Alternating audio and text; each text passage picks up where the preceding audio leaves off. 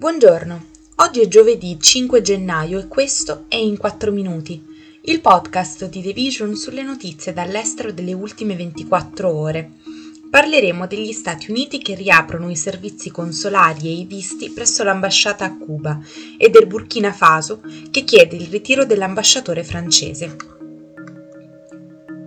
L'ambasciata degli Stati Uniti a Cuba riapre i servizi consolari e di rilascio dei visti mercoledì per la prima volta da quando, nel 2017, una serie di inspiegabili incidenti di salute tra il personale diplomatico ha ridotto la presenza americana a La Habana L'ambasciata ha confermato questa settimana che inizierà a trattare i visti per immigrati, dando priorità ai permessi per ricongiungere i cubani con i familiari negli Stati Uniti e ad altri programmi come quello della lotteria della Green Card. La ripresa avviene nel contesto della più grande fuga migratoria da Cuba degli ultimi decenni, che ha messo sotto pressione l'amministrazione Biden affinché apra vie legali ai cubani e avvii un dialogo con il governo dell'isola, nonostante le relazioni storicamente tese si prevede che l'ambasciata distribuirà almeno 20.000 visti all'anno, anche se si tratta solo di una goccia nel mare.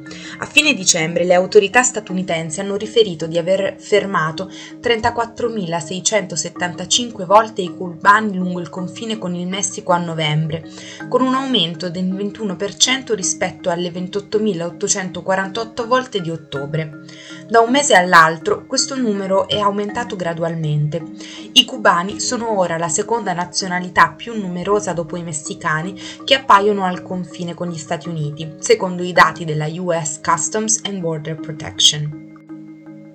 Il Ministero degli Esteri francesi afferma di aver ricevuto a dicembre una lettera dalle autorità del Burkina Faso in cui si chiedeva la partenza dell'ambasciatore francese dal paese. La portavoce del Ministero francese ha confermato a Reuters martedì via email di aver ricevuto tale lettera, ma ha rifiutato di fornire ulteriori dettagli. Il governo dello Stato africano si è rifiutato di commentare ufficialmente le notizie relative alla richiesta inviata a Parigi il mese scorso. L'apparente espulsione segna un ulteriore deterioramento delle relazioni tra il Burkina Faso e l'ex colonizzatore Francia, che mantiene forti legami con altre ex colonie dell'Africa occidentale e dispone di forze speciali di stanza nel paese.